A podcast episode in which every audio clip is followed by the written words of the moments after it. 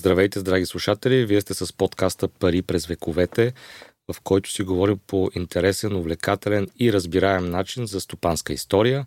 Обясняваме я в детайли и я сравняваме с днешни събития, съвременни събития, така че да разберем по-добре както настоящото, така и миналото.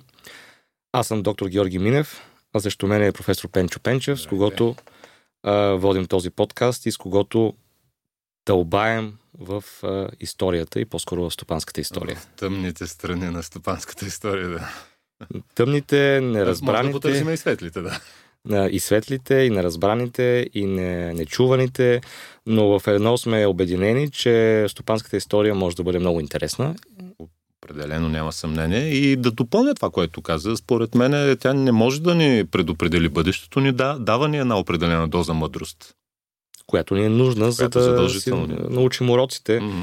Uh, ти знаеш и може би нашите слушатели знаят, че uh, в крайна сметка икономиката е на цикли и се повтарят определени процеси. Да, да, разбира се. И ние това, което с теб дълбавям постоянно във всеки брой на, на подкаста и установяваме, че реално много от нещата вече са се случвали. Така, това го има. А, идеята е да се опитаме поне по някакъв начин в малката сфера, с която работиме ние тук, да помогнем някои да не се случват или когато се случват да погледнем с разбиране на тях.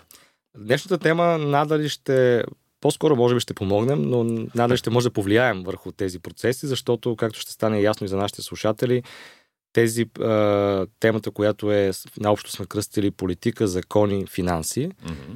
а, се, тя засяга най-вече решенията, политическите решения, които засягат стопанската история. И те не са, днес ги виждаме под формата на бюджетни решения, под формата на различни а, закони, които увреждат, най-общо казано, а, икономиката, но това не е нов процес, това е процес на повече от сто години в България. Изключително стар, траен, устойчив. И, да, и постоянен, така че днес ще ви върнем обратно в а, след Търновската конституция и ще си говорим за българското законодателство и как то повлиява на стопанската... Върху стопанското развитие. Стопан... Т.е. как стопанската политика влияе върху стопанското развитие. Точно така. Най-общо казвам. Като ще дадем примери за най-разнообразни а, законодателни решения, които са свързани не само с харчене, но и с корупция и с... А... Всичко възможно, което Всичко е възможно свързано с парите. Да, да, да. Но, но нека да започнем от там. Ако искаш, може би да започнем от Търновската конституция. Тя отваря ли вратите за а, подобен, подобна форма на влияние върху стопанството? Значи, за Търновската конституция, нека да кажем, първата българска конституция, хиляда осемстотин седемдесет и девета година, никак не е лоша конституция по същество, а разработена... на практика, като ползваме бе, така, моделите от страна на сърб, сръбска и румънска конституция. Сръбската и румънска конституция от страна, ползват белгийската, така че това е един превнесен модел. По отношение на публичните финанси, с какво е интерес на Търновската конституция? А, може би две неща да отбележим. Търновската конституция се опитва или нейните автори, не Конституцията само по себе си, авторите на Конституцията се опитват да въведат някакъв ред в публичните финанси, някаква отчетност в публичните финанси, защото дори ако излезем извън България, в Османската империя, извън Османската империя през деветнайсети век, публичните финанси са много сериозен, много важен обществено-политически проблем, който с основание предизвиква внимание. И а, парламентите и а, елитите в западноевропейските и не само западноевропейски държави се опитват да контролират харченето на публични ресурси. Та в Търновската конституция според мен няма а, такива постановки, които позволяват реално да се случат някакви корупционни схеми или да, се, да има занижен контрол върху публичните финанси. Тъкмо напротив, ако я зачетем Конституцията, ще видим поне два или три много добре звучащи на първо четене, две или три добре звучащи постановки. Да кажем това, че Министерския съвет и изпълнителната власт не може да взима заеми без разрешението на Народното събрание. Ако се наложи да се вземат такива заеми, защото може Народното събрание да не е свикано в извънредни ситуации, може да се наложи. А, Търновската конституция казва доколко да се вземе такъв заем, до каква сума да се вземе този заем и веднага след това първото Народно събрание след свикването трябва да го одобри или да го отхвърли. В други ситуации също е дадена една много а, ясна схема за това уж да няма злоупотреби. И, и още нещо, в Търновската конституция е предвидена сравнително добра система за контрол, обществен контрол. Не на Народното събрание, а предвидено е създаване на Върховна сметна палата. Между другото, ние и сега имаме Върховна сметна палата. Тя е създадена точно с Търновската конституция. Така че ако останем само на ниво четене на конституцията, ще си кажем, ми, окей, а, българските публични финанси са гарантирани, няма големи злоупотреби, няма защо да очакваме големи злоупотреби в тях, няма защо да очакваме неправомерно харчане на пари, няма защо да очакваме обогатяване на политици или пък а, безразборно взимане на заеми, нещо, което звучи изключително актуално отново и така нататък и така нататък.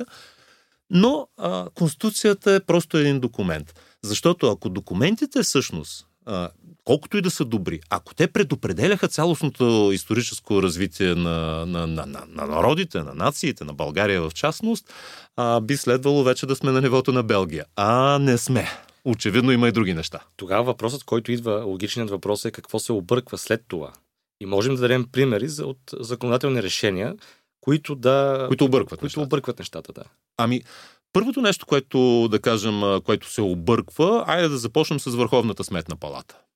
Това е органът, който трябва да контролира как се харчат парите. Много сериозен, много важен, много добър, много добра институция. Казахме, тя е с много дълга история и до ден днешен съществува. Но какво се случва с Върховната сметна палата? Върховната сметна палата е създадена, тя е предвидена по Конституция, създадена една година след Конституцията. А, още в първия доклад, който прави Върховната сметна палата, намира много интересни, много такива детайлни моменти за това как не трябва да се харчат пари.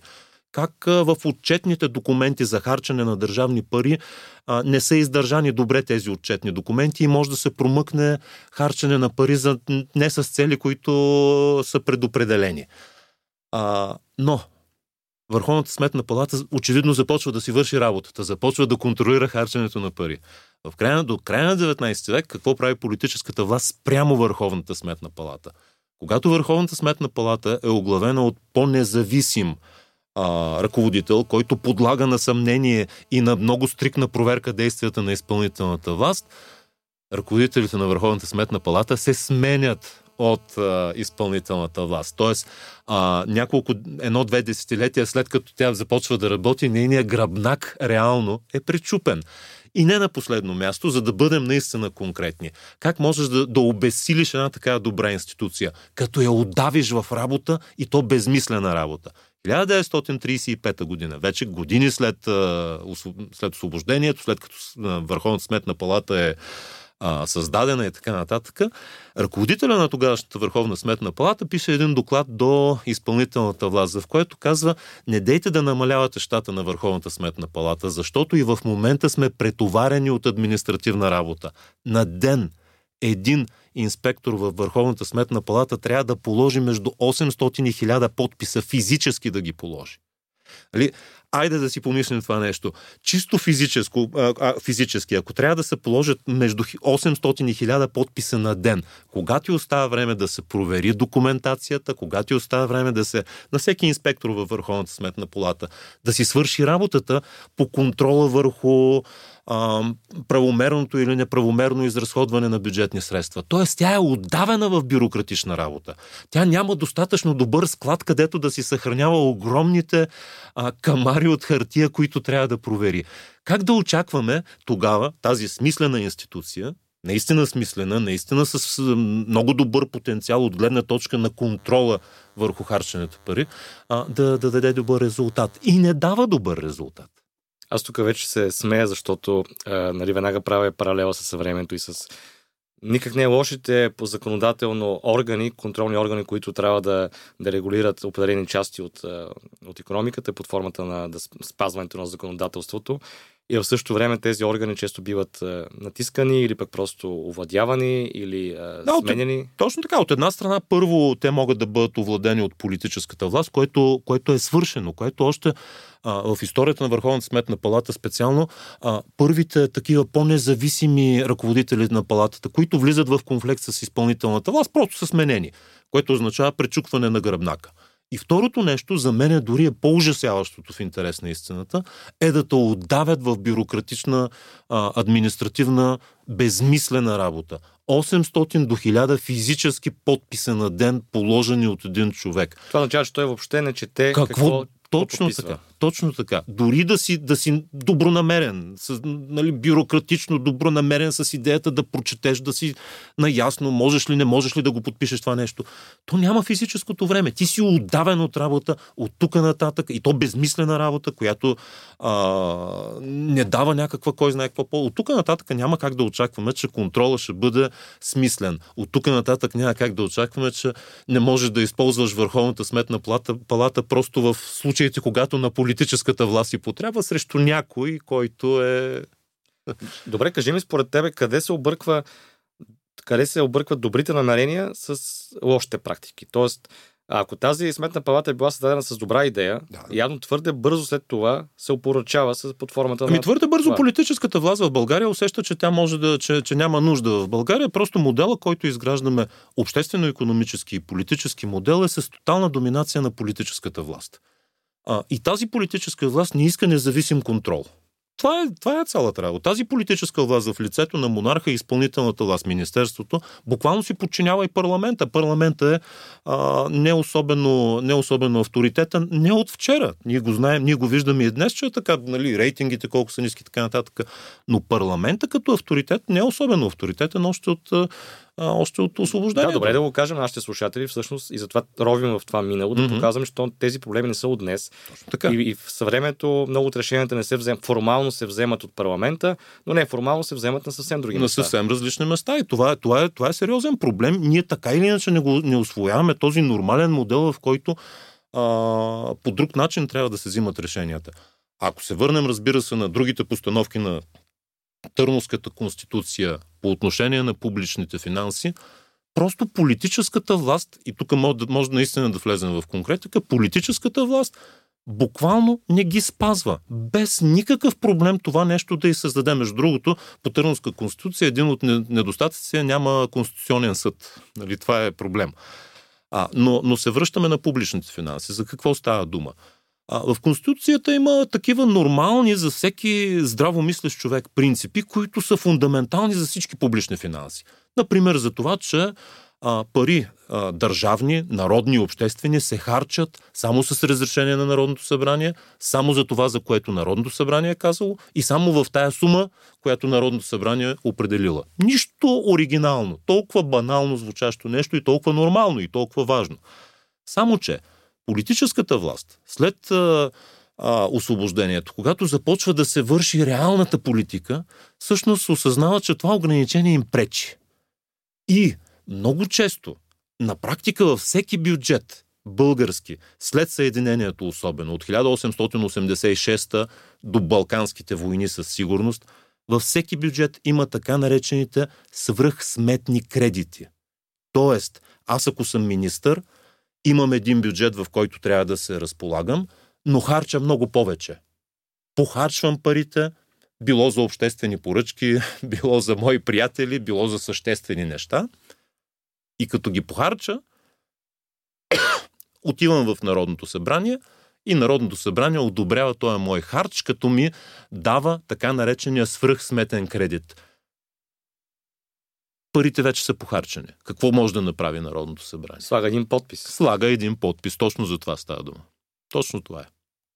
Добре, можем да дадем примери. Тогава още примери, защото, както говорихме с тебе, една от обратните връзки от слушателите е за повече конкретика, за, с идеи за, за закони, за... За, за начини, по които те са били завъртяни, така че да бъдат в полза на някого. Всеки един от... Значи, конкретните неща са най- най- най-вече в, след освобождението във Военното министерство, но не само. Във всеки един момент, когато се обсъждат бюджетите на военните министерства, не само на него обаче, и на министерствата, които отговарят за строителство на инфраструктура, във всеки един момент, във всяка бюджетна година, когато се обсъжда, има отпускани свръхсметни кредити, които са огромни. А, огромни за тогавашните, за тогавашните суми. А, в малко по-голяма конкретика, добре, айде, защото звучи много, много а, така сериозно фразата. Един тогавашен български икономист, като се заглежда в това как се формират българските бюджети, как се изпълняват, казва, първо, те не са реални. Никога не са ни реални бюджетите. И второ, по отношение на бюджетите, това е хиляда деветстотин и седма година, го пише един човек, по отношение на бюджетите, България прилича на ориенталска деспотия. Тоест, никой не контролира реално а, изпълнителната власт и монарха за какво точно и колко точно пари харчат. А, от тук нататък, разбира се, може да отидем и с, а, в, в, в, всякакви, в всякакви моменти, но то принципно, принципно нещата са много-много дълбоко сгрешени. На какво се дължи? Другия момент.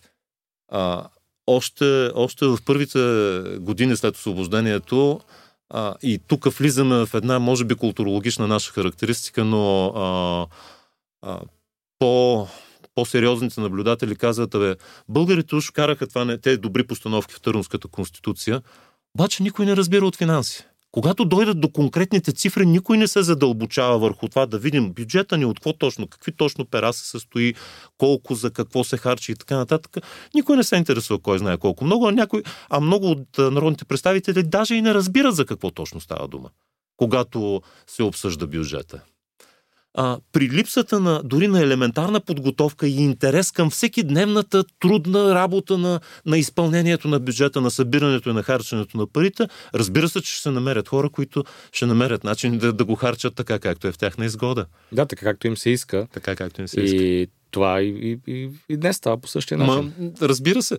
То, то, някой път имам усещането, че а, политическата власт умишлено усложнява нещата около бюджета, как се формира, как се обсъжда, дори какви думички се използват, за да може да изгради една стена, а, чрез която обществеността или по-професионално неподготвените хора не могат да разберат точно за какво точно се случва, как, за какво точно става дума в а, бюджетните обсъждания. Не, Иначе чак... са много остри бюджетните обсъждания. Абсолютно не. И, и ние сега го виждаме с актуализацията на бюджета в а, Народното събрание. Това става повод за караници, за напускане на коалицията, за... Нека дам един конкретен пример, понеже стана дума и за караници, и за обиди и така нататък. А, непосредствено след освобождението в България идва да работи а, Константин Иречек. Вероятно известен на нашите слушатели, най-малкото от Алеко Константинов с главата Байганило Иречека. Константин Иречек е чешки историк, а, много високо образован, с, знаеш, няколко езика, включително древни езици. Поканен е да работи в България в Министерството на просвещението, за да помогне на току-що освободеното българско княжество да си изгради една добра образователна структура. Как се свързват нещата с бюджета? Когато идва Иречек да работи тук в България, разбира се, Народното събрание му определя заплата, която е почти министерска. Нормално, той е много висок административен пост заема. заема. До тук всичко е, всичко е нормално. Но А, именно Иречек в дневника си, след, защото се води един много подробен дневник, отбелязва как, когато се обсъжда бюджета, в бюджета влиза и неговата заплата. Как хората, които са му противници, всъщност се опитват точно през бюджета да го унижат, да му намалят заплатата, за да го изгонят от България. А не се занимават с, нали, така да кажем, макрорамката на бюджета. Тоест, Иречек пише в България, законите се използват за да обидиш или унижиш някого, а не за да провеждаш някаква, а, някаква макроекономическа, айде тогава тази дума не съществува, но някаква по-целенасочена, просветна, стопанска или каквато и да е политика. Тоест, важно е да изгониш един приятел на България, какъвто е Иречек, високо образован, малко хора идват тук, идва поканен от, от други българи, които също са добре образовани и така нататък. Идва наистина, работи с сърце и душа за България няколко години и, и е неколкократно обиждан точно, точно през бюджета. Защото при обсъждането на бюджета на, на, на България се занимаваш с няколко хиляди лева, които са заплатата на един висш чиновник, добре подготвен, А, с малко раз... България не разполага с такива хора. Приятел на България, дошъл а, тогава в, а, в София, която представлява едно кално село с около двайсет хиляди души население и а, когато падне сняг, на практика София се изолира от целия останал свят. Нали, човек, който идва от Виена, а, подготвил, действително писал е книги и така нататък, е изключително подготвен човек. Е, за какво си ползваме бюджета? За да можеш да си решаваш лични проблеми, да обидиш един такъв човек, да го унижиш този човек през намаляването на заплатата му, което става през бюджета, а, не да се занимаваш с, нали, някаква по-целенасочена, смислена, структурна, била тя образователна, военна или каквато и да е друга политика. Аз веднага ще дам личен пример тук. Той е толкова категоричен, че и абсолютно същи с Иречек, макар да е свързан с моето семейство. Баща ми е кмет на едно малко село в Двемогилска община. Mm-hmm. И тази година правиха на общински съвет, трябваше да гласуват а, иди, а, увеличение на заплатите на всички кметове, то по-скоро идент, ин, а, идент, а, индексация. индексация да. да. И тази индексация трябваше да бъде равна за всички, mm-hmm. и все, всички кметове в населени места в община Две могили да получат тази индексация. Какво се случи? Политическият опонент, защото това го има запис, yeah. а, видеозапис от, mm-hmm. от заседанието на Общинския съвет, предлага да се гласуват не анблок на всички кметове, а кмет по кмет. А, индивидуално за всеки. При което, когато се стига до баща ми с него, който е последен, всъщност се получава така, че няма мнозинство за да се увеличи неговата заплата с, мисля, че десет процента. Нашите слушатели знаят, че те и самите кметски заплати на, на, на селата са малки. Не са особено високи. А, той самият реши да се върне там, за да може да, като място, където е роден, да може да преди пенсиониране, да направи нещо за това място изцяло доброволчески, без много държата на тази заплата. Само, че фактът, че някой използва бюджета общинския, mm-hmm. за да те... За да унижи човек. За да те унижи, да те уязви. Той успя всъщност, защото нали, той много обиди, а, обиди баща ми, това е нормално. А, и това показва какво е мисленето дори на ниво Общинския съвет на една малка община, каквато е Две могили. Ами, значи, а, колко са? Вече около сто и четиридесет години по-рано Константин Иречек, буквално си го пише в дневника в България, се приемат закони, за да обидиш опонента си. Той дори се изразява малко по-културно, защото то не е обидиш, това е унижаване на опоненти и така нататък, а не за да направиш някаква смислена политика. Тоест това блато на политиканстването, то си е, то си е старо, трайно и, и една от сериозните пречки, която някак си не успяваме да преодолеем. Ето, бюджета го използваш за това. Да се раз... Значи Константин Иречек действително изглежда по-близък до една от политическите партии тогава в България. Изглежда, казвам, защото той се опитва да стои малко настрани. А, нали, чужденец е, няма нужда да се вмесва в а, вътрешнополитическите борби. Но а, това положение при изострени политически отношения просто не се приема. Ако не си с нас, значи си против нас, следователно би следвало да те... Ударим по тебе. Да те, да, да те ударим през бюджета. А не да се занимаваме бюджета. Други са функциите на, на държавния бюджет. Абсолютно. Ти спомена, че две министерства, независимо какви са им точните имена, Министерството, Военното министерство, mm-hmm. и Министерството, министерство на, на войната тогава. На войната, тогава, сега Военно министерство, и Министерство, което се занимава с строителството, mm-hmm. инфраструктурата, съответно, да, да, да. Са тези, които а, събират особено големи средства. А и съответно са, те харчат, най... да, те, те харчат те, много харчат и съответно там може да видим различни примери за злоупотреби. Сега аз в една от твоите статии чета, за, че през двайсет и пета година министърът на войната генерал Иван Вълков обявява търг за доставка на сто леки картечници. Какъв е този случай? Какъв е случай? А, това между другото показва отново защо а, нали, някакви добри намерения могат да се извратят съвсем в, в, в лоша посока. хиляда деветстотин двайсет и пета година, това е времето след Първата световна война. България е загубила Първата световна война. А, имаме много тежки ограничения от гледна точка на това колко армия да имаме, дали въобще да нямаме тогава дори наборна армия, имаме професионална. А, много трудно може да се въоръжи тази армия, много трудно може да се поддържа дори вътрешния ред в страната. Защо го казвам всичко това? А, налага се наистина, за да се поддържа някакъв вътрешен ред и външна сигурност, да се снабдим с що годе нормални, нормални оръжия. И а, хиляда деветстотин двайсет и пета година се прави тази поръчка за а, доставка на картечници за българската армия. А, поръчката е обществена поръчка. Разбира се, не може да се... И тогава има съответните закони. А, обе, направена тази обява, явяват се трима кандидати да доставят а, картечниците за българската армия. Една датска фирма, а, една английска и една германска фирма.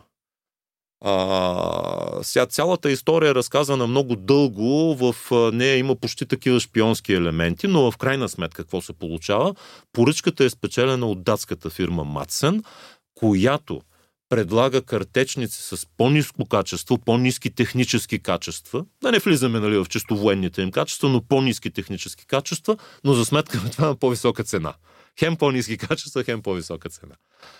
Тя печели фирмата. Когато, разбира се, в Министерство на войната има комисия, която трябва да оценява, нали, офертите направени и така нататък. А, когато се прави демонстрация на тези картечници, как, коя с какви качества е, лично министър Иван Вълков заляга и показа как датската картечница е перфектна като, а, като военни качества. Министър Иван Вълков, разбира се, е военен. А, той се опитва да убеди останалите си колеги, убеди, казвам в кавички, в комисията, която уж отговаря за търга, а, че картечниците на датската фирма Мадсен се казва, а, са най-добри. Тоест той почти е в, в ролята на, как да кажем, на рекламен агент. Нали, залягаш с картечницата, стреляш, показваш, че това е най-добрата и действително тази картечница печели търга. А, това е показателно за факта, че всъщност изпълнителната власт в лицето на министъра може много лесно да повлияе на комисията, която трябва да оцени качествата, цени и така нататък а, на тази обществена поръчка, за, за да се достави всъщност а, от този доставчик, който, и тук имаме много сериозни съмнения, хайде ще ги оставим на съмнения, който е облагодетелствал а, външния министър Иван Вълков.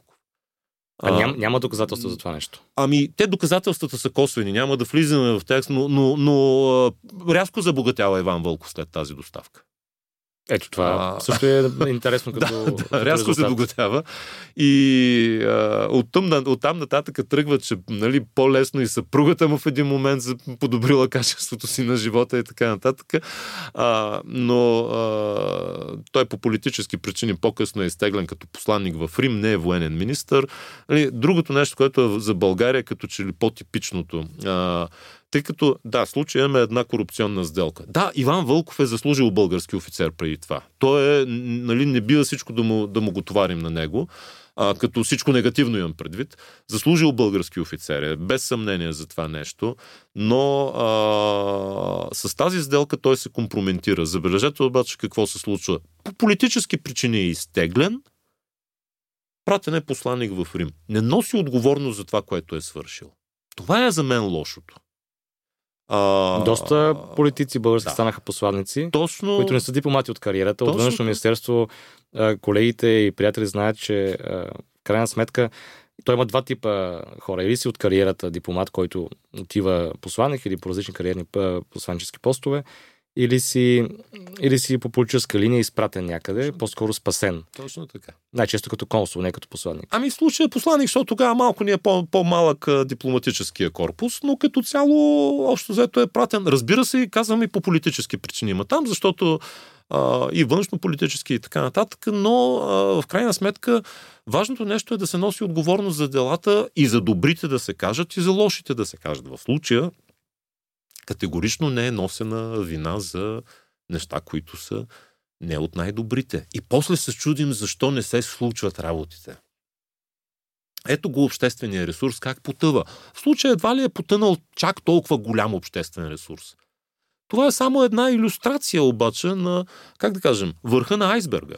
Да, но щом се случва с тази поръчка да, на да, картечници, да, то ще се случи с по-големи поръчки. Много е Няма вероятно. Да се случи само в военното министерство, ще се случи в други да. министерства, ами... за магистрали, за железопътни линии. За... Ще можем да си и говорим всичките тези неща, дори да си отделим основна отделна тема само за железопътното строителство на България. Но а, и неговата, неговия огромен корупционен потенциал, който има. Но това обаче, което е по-важно, поне се връщаме на законите и защо законите всъщност не винаги, и това е принципен момент, защо законите, уж добрите закони, не винаги водят до очаквания резултат. А в България отново се връщаме след освобождението, започваме да строим железопътни линии. Действително страната е изключително примитивна, инфраструктурата, тогава железопътните линии се възприемат като начин за модернизация на икономиката. Първият проблем, с който се изправим, е, че държавата няма пари. Нищо, нищо ново. Това е огромна инвестиция, а приходите в бюджета са малко. Всички обаче вярват, че а, строителството на железници ще доведе до а, икономическо съживяване на страната или а, стимулиране на модернизацията. Нещо, което аз направих чисто изследователски с времето, е да си направя следната, за съжаление няма как да го покажем като, като графика на, на слушателите. Ние ще го качим после в статията. Но, а, но, но можем, да, да, можем да го качим първо и можем да го разкажем. Какво си, каква сметка си направих? А, погледнах какъв е брутният вътрешен продукт на глава от населението в България от освобождението до Балканските войни. Брутен вътрешен продукт, най-общо казано, колко сме богати. Оказва се, че от освобождението до Балканските войни брутният вътрешен продукт на глава от населението почти не се променя. Което веднага, веднага а, ни показва, че кой знае колко не сме забогатели. В смисъл, еднакво бедни или еднакво богати си стоим.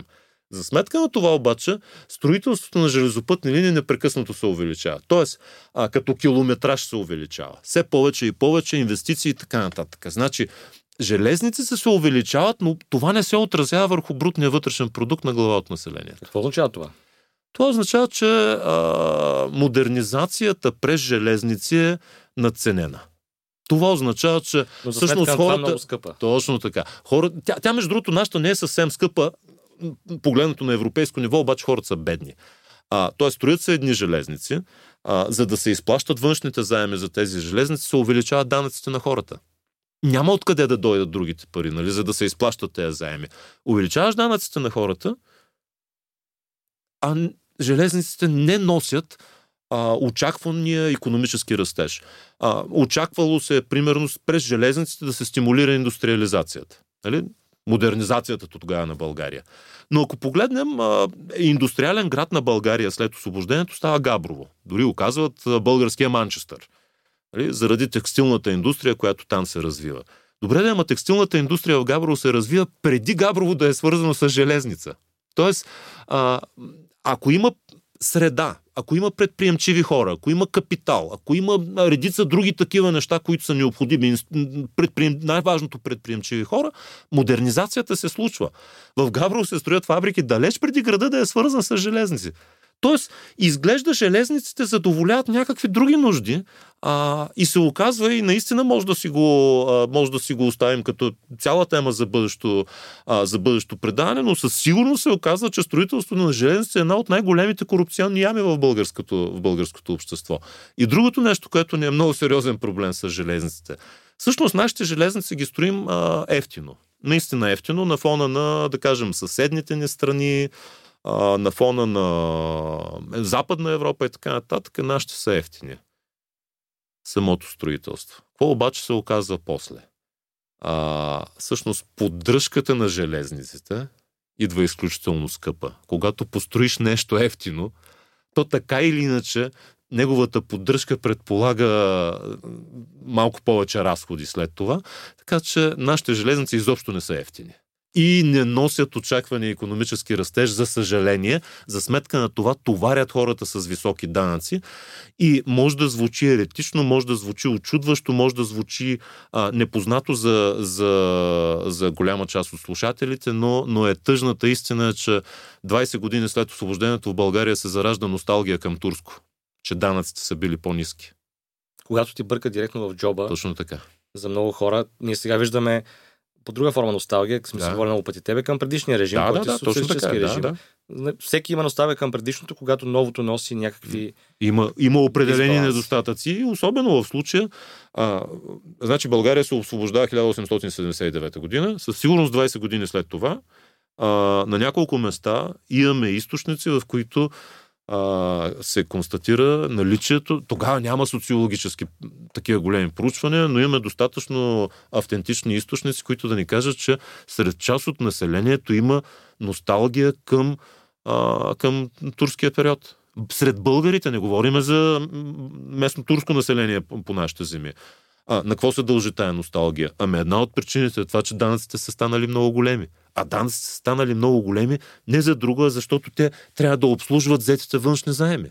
Които са взети за инфраструктура. Които и за са взети за инфраструктура, а пък тая инфраструктура се оказва, че не носи необходимата модернизация. Ти ми говориш за железници, аз обаче го сравнявам съвремето с а, магистрали. Еми да, да. Разликата е, че парите, нали, до голяма степен не идват от, директно от нашите данъци, а идват от общоевропейските данъци. Да. Защото са под формата на общоевропейско финансиране. Обаче, някакси искаме с магистрали да постигнем чудо и да развием градове, в които им липсва и региони, които им липсват друго нещо. Е, липсват им редица други неща, които а, няма да се получат просто с а, магистралата. И ако трябва да сме честни, виждаме, че темата магистрали и строене на пътища, както сега с това правителство, както и с предишното, е твърде често обект, твърде често обект на конфликти И ясно става, че там става просто за много пари. Абсолютно сериозно. Има много големи съмнения за, за корупция. Абсолютно сериозно. За плащане и... на пари много напред, което стана ясно, че са били плащани страшно много пари напред, без да е свършена работата, в очакване да бъде свършена работата. Ама пък после следващото правителство спря тези плащания, пък всичките строителни фирми излязоха да се а, противопоставят на това. И явно това можем да го сравним с а, строенето със на железници. Със сигурност и със сигурност. Онова, което може да се направи според мен като извод, освен че наистина А, това е един от трайните, evergreen-ите, вечните мотиви в стопанското ни развитие. Държавата се занимава с строителство на инфраструктура, като се занимава с инфраструктура, от тук нататък се получава хаос, съмнение за корупция, некачествено изпълнение, скъпо изпълнение или прекалено ефтино изпълнение. А, един от трайните мотиви обаче, това, което наистина като извод може да си направим, е, че А, независимо какъв проект, с какъв проект се занимава държавата, трябва да сме сигурни, че това ще донесе до политическо напрежение, трябва да сме сигурни, че първоначалните сметки, които се правят за, дадена, за даден инфраструктурен обект, ще бъдат значително по-големи, и това ни показва цялата стопанска история а, и цялото законодателство. В този смисъл, между другото, за строителство на всяка железница в България, говорим за железопътна линия, са приемани конкретни закони, проучвано е и така нататък. Нали? Изглежда много сериозно, почти както сега. Това не значи, че проучванията не могат да бъдат компрометирани. Много често са компрометирани и повлияни от а, съответни а, интереси. Нека да дадем един друг пример, за който ти споменаш в твоите статии. Става въпрос за банка, за Българска земеделска банка. Ага. И за, защото тук пак го имаме. Нали, тази банка не знам дали е държавна тук по това, по това Аби, време. Да, да, може да я приемем. Държавно-обществена се води, държавна. Да, да за подпомагане, в случай тя за подпомагане на, на, на бедното земеделско mm-hmm. население. В съвременния свят имаме и в българско съвреме имаме други държавни банки, Българска ага, да. банка за развитие, които, която пък подпомага друга форма на, на предприемачество. Така че разкажи този случай, за да го сравня аз с а, нещо. Ами, а, случай какъв е... А... Между другото, още от преди освобождението, но след освобождение, преди освобождението са създадени а, земеделски каси, след освобождението те се трансформират в Българска земеделска банка, съвсем набързо минавам през хронологията, а малко по-късно тя става Българска земеделска и кооперативна банка. Какъв е смисъл на тази банка? Тя е наистина държавно-обществена, да я наречем. Тази банка трябва да дава кредити основно на дребни земеделски производители или по-смислено на кооперации. А... Когато се раздават тези кредити обаче, всъщност се раздават, понеже банката е държавно-обществена, те се раздават на привилегировани ко- кооперации, които осигуряват съответните гласове на политика, който влияе върху банката. Това е цялата схема. И се оказва, че към края на а, хиляда деветстотин четиридесет и трета са правени едни така сериозни ревизии на Българска земеделска и кооперативна банка. Тогава и се оказва, че една голяма част от А, кооперациите, които са кредитирани от Българска земеделска и кооперативна банка, не могат да си обслужват кредити, но за сметка на това продължават да получават нови. Тоест, по този начин а, политическият елит, който стои зад банката, реално а, финансира приближените до своите гласоподаватели, дали те ще са бедни или богати, няма никакво значение, дава обществен ресурс на определени обществени групи. Разпределяш едни пари на хора, които а, после гласуват за теб или те търпят като управляващ. Затова ре, реално кооперациите, българските, голяма част от а, българските кооперации преди хиляда деветстотин четиридесет и четвърта година а, служат като форма на изземане на обществен ресурс. Те не, са, те не разполагат със собствен капитал. Те, те са загубили онази благородна, наистина благородна и важна характеристика на кооперацията, която да помогне на бедните да се обединят и евентуално да, да си направят някакви доставки и така нататък, и така нататък. Кооперацията се е превърнала в едно, извинявам се за, за хората, привърженици на тази идея, но се е превърнала в едно, една мафиотска организация, която чрез Българска земеделска и кооперативна банка има достъп до ефтин кредит, взима го този ефтин кредит, разпределя го между хората в кооперацията или между ръководителите на кооперацията и до тук. Ние сега го виждаме с... Видяхме, че в портфейла на Българска банка за развитие има примерно десет големи компании, които са получили mm-hmm. огромни суми пари. Сега ние, разбира се, няма как да имаме доказателства а, за влияние политическо и за, и за корупция, но става дума за много сходна, сходна система за това, че ти вместо да даваш пари на малките и средни предприемачи, ти даваш пари на едни много големи фирми, става просто за няколко милиона кредити, които а, се, дори има съмнение за да възможността да бъдат изплащани. Ами, То, то в а, конкретния случай на Българска земеделска и кооперативна банка, местните кооперации по, по места със сигурност не могат да си изплащат а, кредитите. И имаме такива кооперации, които са действително буквално черна яма. Потъват пари, а, разпределят се в някакви нереалистични проекти. А, това са тютюневи кооперации, които, а, между другото, тютюна тогава е наистина много сериозно експортно перо за България. Опитваме се, кооперациите се опитват те да се намесят, не вършат добър бизнес, не вършат достатъчно добър бизнес и така. А имаме ли случай на фалирала банка по случай, по модела на, на КТБ? Директно по този модел, по този модел по-скоро не, но имаме такива банки, които предизвикват кризи, не са толкова, не са толкова големи. Тогава банковия сектор все още не е с тази а, значима роля, която видяхме на този модел на КТБ. Все още а, засяга относително малка част от българското общество само поради тази причина. Иначе имаме подобни фалирали банки, които предизвикват вътрешни кризи.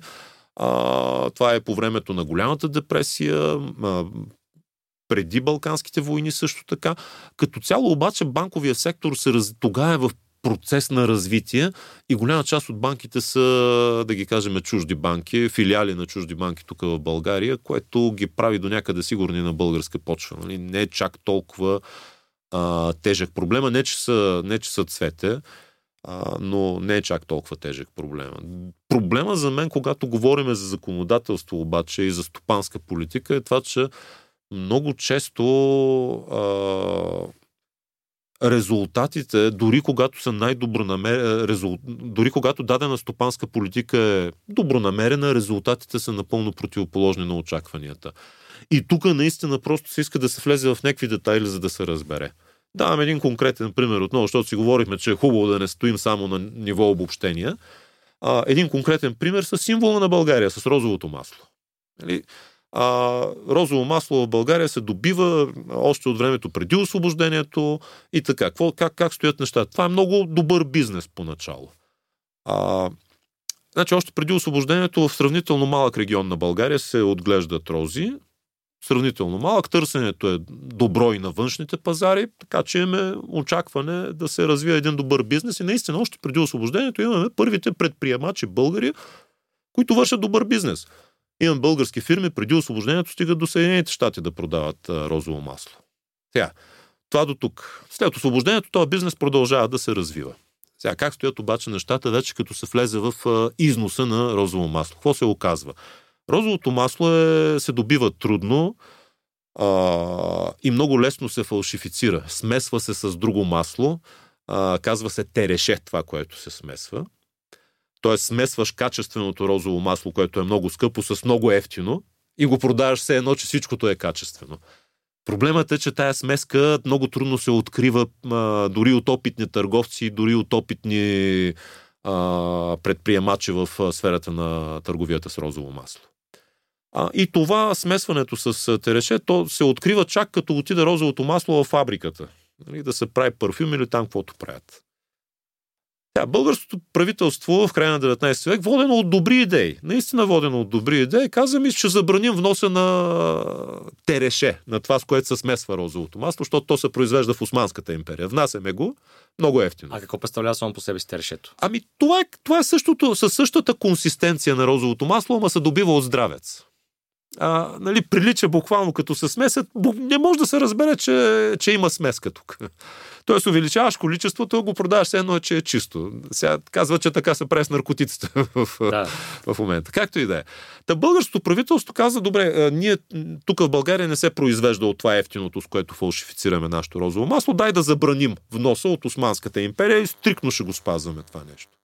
И изглежда много добре. Изглежда едва ли не като идея, която ще помогне на производители, на търговци, ще гарантираме това, че от България се изнася само чисто розово масло и така нататък. Добре, обаче бизнеса с експорта на розово масло е много сложен. Той не подлежи на така лесна регулация, защото е много лесно да забраниш. Този бизнес се крепи на доверие, този бизнес се крепи на понякога тежка конкуренция и така нататък. И така нататък. До какво води тази забрана? Нали? Забранихме вноса на и казахме, от тук нататък българското розово масло ще бъде гарантирано чисто, защото от България не се внася тереше да го фалшифицираме. Българските износители на розово масло казват: хора, така бела, каквато не бяхме очаквали да ни направите.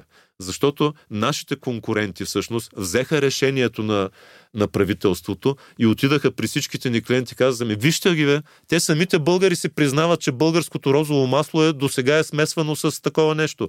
Откъде имате гаранция, че ще продължат да го, че ще, ще си спазват тази наредба? Българското правителство официално призна, че тези хора си смесват розово масло. Така бела, розопроизводителите си го казват, т.е. розотърговците. Така бела ни направихте с това нещо. Не може да си изнесем розовото масло. А, или ако го изнесем, ще трябва да го продаваме на по-ниска цена, просто защото всички наподозират, че, че го смесваме. Дори да съм много честен търговец. Дори и моите партньори, които, с които работя от години. Да, но всичко става вече под една шапка. Да, всичко, общия знаменател и всичко казва така. Сега, какъв е капана обаче? Извинявам се. А, българското правителство влиза в този капан, че ако се вдигне забраната, отново конкуренти ще кажат: ето, те си, те си разрешиха, те, те официално си разрешиха да си фалшифицират розовото масло. Как може да разчитате на това, че българското розово масло ще бъде качествено? Тоест, с една намеса, пак казвам, вероятно водена от изцяло добри намерения. Доколкото си спомням, тази намеса е направена дори с, а, с намеса а, по инициатива на народен представител от Казанлък, т.е. човек, който е в район, който се а, произвежда розово масло, който много зависи, района зависи, доходите там зависят от розовото масло, там има едри търговци, има дребни производители. Да, но той най-вероятно е воден изцяло от, от добри намерения, а. с идеята да, да помогне на своя регион и да Точно. каже: махаме това да, те реше, да, да. за да имаме чисто розово масло, само че този ефект, който очаква, се е превърнал в дефект. То е, точно това се е получило. А, он, онази поговорка, която много често се казва, тя, тя е вярна, тя е банална, но вярна, пътя към ада е заслан с добри намерения. Опитахме се да забраним вноса на фалшивото, на това, с което се фалшифицира розовото масло, и всъщност казахме на света: ама ние досега го фалшифицирахме. И в такъв капан си влязъл, че ако махнеш забраната, тогава пак ще ти кажат. Тоест нямаш правилен ход. До там може да се вкараш, а, и, и това, се, това разбира се може да се преодолее с годините. Обаче загубите, които ще натрупат до този момент, и ако четем тогавашната специализирана до някъде преса, ще видим, че а, много хора се опитват да намерят някакъв изход. А, и, и, а, но в крайна сметка а, нанесената вреда си е факт. После, после самите розопроизводители, къде с помощта на държава и така нататък, се намират начини да се сертифицира, да се удостовери, че е чисто. Но те и преди да се сертифицират, ти като си знаеш партньора от години, с който работиш, ако аз съм един производител на парфюми във Франция и знам, че работя с този и че от този, като съм опитал пет-шест доставчика, от този ми е най-добрата доставка, няма нужда и от лаборатория. Нали? Той пазара ги решава нещата. Но една такава намеса просто е... А, като ако се върнем на фалшифицирането на самото розово масло, то се прави по всички звена от веригата. То не е правилно само от едри, дребни или всякакви търговци. Още от дребния производител, а, който си дава розовото масло на по-едрия търговец, и оттам нататък, през колкото ръце минава, всеки може да смесва розовото масло с а, допълнителни субстанции, които намаляват качеството и така. Тъй, че ето един пример защо не, се, защо не винаги онова, което а, дори е, е проведено с добри намерения, когато бръкнеш в един пазар, който не познаваш, или дори да го познаваш. Понякога има неочаквани последици, които не можеш да предвидиш. А понякога има очакване. Аз си говорих през седмицата с а, председателя на управителния съвет на зърнопроизводителите а, на Националната асоциация, Косадин Косадинов, и той разказа ситуацията, в която държавата се опитваше да изкупи зърното. Mm-hmm. Какво е причинила, нали, като ефект за пазара? Изключвам дали е добра идея или лоша. Просто а, в момента, в който държавата казва, че ще изкупи огромно количество зърно, автоматично цената на това зърно пада, защото тя самата държава е предвидила по-ниски, по-ниска цена на, на килограм. Оттам тези производители са в капана на това, че търговците вече са готови да, да дадат по-малко пари. И вика, в един момент а, ние бързахме да си изчистим нашите количества зърно, за да можем да ги продадем на, на търговците, които съответно са ги взели на много по-добра цена, и те станаха силните. А в същия момент той обяснява, че България е нетен износител на зърно. Точно така, да. И всъщност ние имаме интерес цената да, да бъде висока, за да може да продаваме не само на България, което е милиони и половина тона, да речем, а, да, да. а по-голямата част, която отива към всички останали пазари. Знаеш, в момента светът изпитва Точно така. Изключен и... тежък глад за зърно заради кризата в Украйна. И ние вместо да печелим в тази ситуация повече и дори да му напомпаме и сами се стреляме в кръка. Ние сами се стреляме в кръка. И ето ти желание от една страна да се подсигури евентуална продоволствена криза в България, като се изкупи държ... от държавата количество зърно, води всъщност до дефект на пазара. Точно. И това, което той каза, Косадин Косадинов, беше следното. Ние искаме да работим при пазарни условия. Искаме да купуваме нашите суровини, които са торове, различни видове химия и така нататък. Да купуваме на пазарни цени, но искаме и да продаваме на пазарни цени. Да. Това е единственото нещо, което искаме. То, тоест, дори, но, но в случай, те са били предвидими тези неща и мисля, че ако са ги питали хората, ще да им кажат. Но... Те са ги питали, но това там, тук решението по-скоро, не знам дали било наистина добронамерено, да, да. А, или просто политическо, но истината е, че това решение беше много оспорвано и, на, и, като, и като идея, и като замисъл, но правителството реши да действа, при което се ами с основание, дефект. мисля, с основание. Тоест, тоест, всяка една намеса в пазара дава резултати, които са далече от очакваните. Сега ти може да си най-добронамерен, може и много често не си добронамерен, както е очевидно в случая, както го разказваш, но дори в случая, за който говоря аз далеч назад във времето, а, тук имаме някаква добронамереност, но и тя не дава резултат. Тоест, а, не, нали, когато се говори за икономика, не е просто да се, да се доверим на добрите намерения на някого. Хубаво, че имаш добри намерения, ама дали имаш достатъчното познание? Дали въобще е възможно да имаш достатъчното познание, защото откъде да знаеш, че а, като забраниш вноса на еди какво си, твоите конкуренти веднага ще го обърнат точно по начин, който е във вреда на тебе. Ама той пазар е тежко конкурентен, той пазар е наистина А, много важен. Макар, че тук вече може би за трети път си пускаме такава нишка за по-нататък. Може да си го поговорим и за първите български предприемачи, които са точно още преди освобождението. И тези са секторите, а, в които а, международно така, в големи пазари български предприемачи успяват да свършат добра работа. Наистина да свършат добра работа. Не казвам, че са идеални, не са ангели и така нататък, но в няколко сектора успяват. Аз много държа на този, на този на такъв брой. Ще го направим със сигурност скоро с тебе, защото трябва да дадем и такива примери за, задължително, да, да. А, за българската сила, защото освен такива провали законодателни, за които си говорихме днес, а, има и много добри примери за българска промишлена сила и предприемаческа сила. Да, да, да. Розопроизводството е един от тях. Паметници на братя Евлоги и Христо Георгиеви, ама двамата са предприемачи, те не са просто а, дарители. Ти за да станеш дарител, трябва, трябва да изкараш парите. Трябва да ги изкараш, да. И да не ти ги вземе държавата. Да, и някой да не ти ги вземе. Точно. Но така. Много ми хареса, че като обобщение за този, на този брой, че реално това, което се случва днес с, между политика, законодателство и икономика, е всъщност много идентично с това, което се случва от освобождението а, на България насам. Имаме го, имаме и редица, нали, ние, ние можем да си говорим още такива, колкото, са, колкото си искаме примери да си ги дадем. Наистина могат да са такива примери. Защото, айде, айде да кажем още нещо, нали, дори в социалната сфера. Защото много често се говори, един от много актуалните към момента въпроси беше за нали, минимални надници, помощи за безработни и така нататък и така нататък. Които много често са водени от социални мотиви от страна на политическата власт. Какво обаче се случва на базата, ще кажем отново на базата на българския исторически опит. А, между двете световни войни, става дума за периода хиляда деветстотин и деветнадесета до тридесет и девета година, тридесетте години, в България за първи път са въведени помощи за безработни. Нали, да им се плати нещо на хората, които по време на депресия, така нататък, правили са си осигуровки в трудни времена, да, да им се дадат някакви поне минимални помощи.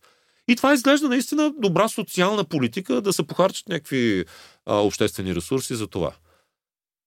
Какво обаче, какъв обаче е резултата? А, хиляда деветстотин тридесет и пета година се оказва, че а, когато държавата въвежда помощи за безработни, а, предприемачите, а, собствениците на фабрики, намаляват надниците на своите работници буквално до нивото на помощите за безработни. Защото казвате ми, ние защо да ги плащаме повече? А, в крайна сметка държавата, държавата определя едва ли не един такъв а, прак, а, вместо, който, който показва с колко може да преживява човек. Ние може да си свалим разходите по този начин. Тоест, да, това е интересен дефект. Аз бих пред, помислил, че става въпрос за напускане на работници в идея, с идеята да си получават просто да, заплата и без това да вече, участват. Това вече го нямаме по-нататък като данни, но със сигурност имаме, имаме сведения за това, че просто а, предприемачите, собственици на, на, на фабрики, на текстилни и така нататък, където имаме а, наемни работници, когато държавата въвежда минимални помощи за безработни, те свалят надниците на своите си работници до почти до нивото на помощите за безработни. А, защото, добре, ако не искаш, почти, не казвам същото, почти до това ниво, ако не искаш, хубаво, другите чакат на вратата, държавата е показала какъв според нас е прага на заплащане. Тоест, отново някаква социална мярка, която изглежда, нали, да помогнеш на хора в затруднение, а, всъщност ока... правиш бела на други хора, които в момента работят. И, и то са, те са също с социалните си проблеми, също са наемни работници, също си имат семействата, които трябва да хранят. Нали, ясно е, че а, когато благодетелстваш просто една социална група, на практика винаги някоя друга група някъде ще изпищи. Ще бъде, с други думи, засегната. Да, аз мога да сравня с увеличението на минималната работна заплата. То е добра идея да, да казваш минимум, че всеки трябва да получава, да, който работи, минимум сума. Само, че в един момент, ако тази сума е твърде висока за дадения бизнес или за тази позиция, която е, той просто ще предпочете да го освободи този работник или пък да му плаща на черно, или пък да, нещо да. друго, нали? Не да тоест, плаща... Ще има тоест резултат, който е съвсем различен от да, първоначално обявение. Защото ти очакваш, нали, чуваме идеи за минимална работна заплата хиляда лева. Тя някакъв един ден ще го ще стигне номинално. Обаче, ако днес направим минималната работна заплата хиляда лева, всички, които получават под хиляда лева, или ще си загубят работата, или ще почнат да получават на черно. Много малко хора ще си получат наистина хиляда лева, само защото държавата е казала така. Или просто ще попречеш, ако аз съм един предприемач, ще, вместо да наема няколко млади неопитни хора, на които като ги наема и ще им дам път в живота, с времето да им се нараства заплата, аз просто няма ги наема. И те млади хора ще тръгнат да употребяват или наркотици, или да станат да, престъпници, да. или не знам си какво. То затова винаги в приемането на всеки закон има така начината оценка на... И да. Тя, тя, тя е добра идея, доколко се реализира, друг въпрос. Добре, предлагам ти да приключим този, този епизод с тези примери и да оставим, разбира се, ние постоянно си отваряме с тебе вратички. Да, да, трябва епизоди. Да ги следим. Трябва да обещаваме на нашите слушатели, че имаме вече записани още няколко епизода, така че продължаваме изключително активно напред и в един момент ще могат всеки един от нашите слушатели да премине през много теми в нашия подкаст назад и да сформира своята гледна точка за много по много въпроси. И наистина да имаме една богата библиотека от, от теми исторически, стопански, които да, да могат да привлекат максимален брой аудитория. И аз се надявам да е така и приятен ден пожелавам на слушателите.